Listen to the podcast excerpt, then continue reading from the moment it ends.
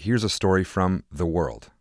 Washington's top diplomat is once again in the Middle East, trying to find a way to pause the bloody war between Israel and Hamas. That effort hit another obstacle today when Israeli Prime Minister Benjamin Netanyahu rejected demands from Hamas for a ceasefire. We are on the way to an absolute victory, he said. There is no other solution. Israel has signaled that it's planning to expand operations in the city of Rafah in far southern Gaza. About a million Palestinians are crammed into that city near the Egyptian border after repeatedly being told to move south. And now they say they have nowhere left to flee. We are literally trapped between Israeli tanks and Egyptian border in a very narrow piece of land. So, what is the options that we have now? What is the solution for us when we are trapped here? Yousef Hammash is with an aid group called the Norwegian Refugee Council. He moved to Rafah with his family months ago. I spoke with him earlier today about what life is like there now. Last night it was a really heavy night. All of the night, there was the Israeli army was doing, as they call it, a fire belt, which is a continuously bombing in one area, which is literally an earthquake. Israeli tanks are less than one kilometer away from us, so I can clearly hear the clashes, the bombing, and the airstrikes is very clear.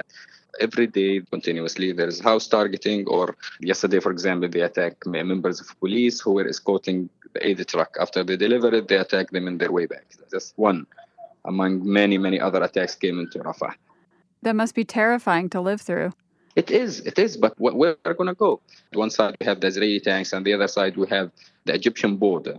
So, what is the solution for us when we are locked here and all of the Israeli media and the Israeli spokesperson who's talking about the ground operation is going to take a place in Rafah as a next step?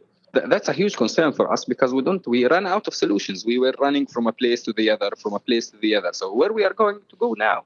What are your options? I mean, if if strikes become increasingly intense, what will you do?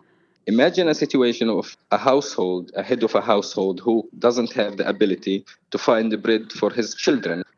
Since we, the Israeli medias and everyone start to talk about the next step of the military operation in Rafah, I'm thinking how I'm going to provide safety and shelter. And unfortunately, I don't have options. Either I have to go back to the middle area where the bombing is more intense, or I should, I don't know, how should I find a solution to go back to the north or be killed by the Israelis in the way back while 85% of the housing unit in the north and Gaza City were totally destroyed. So the other option is that the Israelis going to start this ground operation in Rafah, and we will they will push everyone towards the Egyptian border.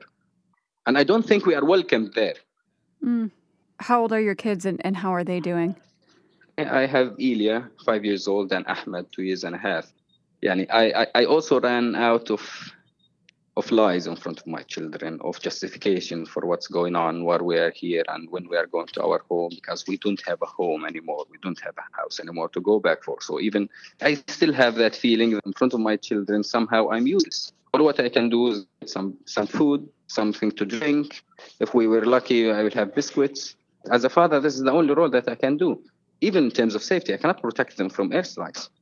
And imagining my son, who's two years and a half, now can understand the difference between a tank shell or an airstrike. My, my son understands the noise of an airstrike like there is bombing. That's an airplane.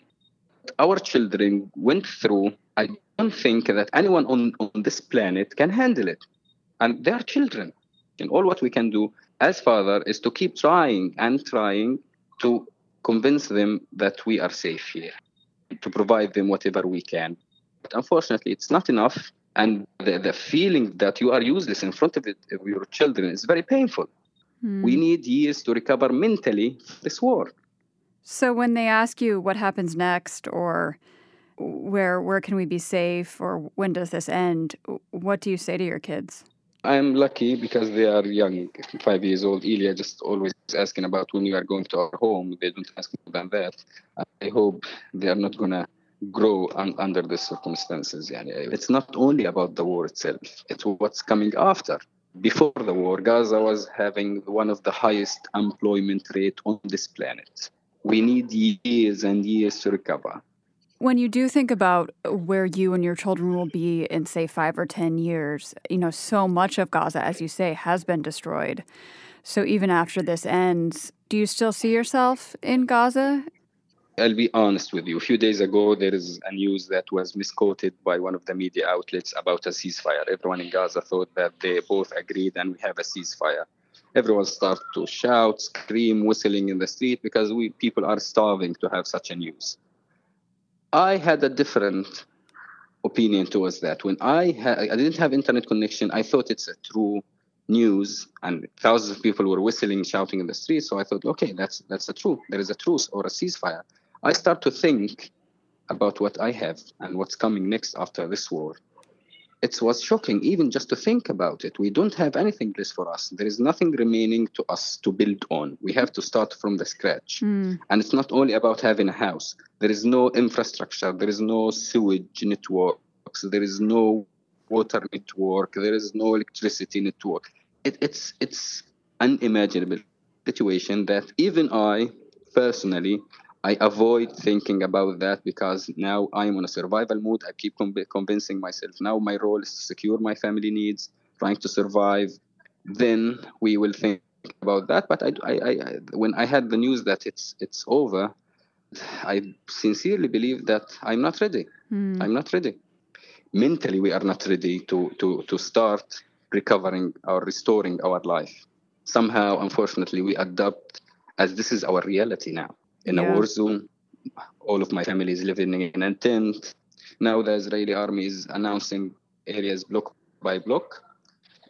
And it feels that we don't have any future remaining for us as Palestinians who are trapped now in Gaza. You've said that, that there's nowhere left for you and the million other people crammed into Rafah to go. You're, you know, up against the Egyptian border. If there are increased strikes, what is your plan? I don't know literally what's waiting for us in the next minute. I don't have any option or any idea what I'm going to do if the ground operation starts in Rafah. I, literally, I, I have no solutions. It's, it's really crazy, honestly, when you think about it. You feel that the world is collapsing.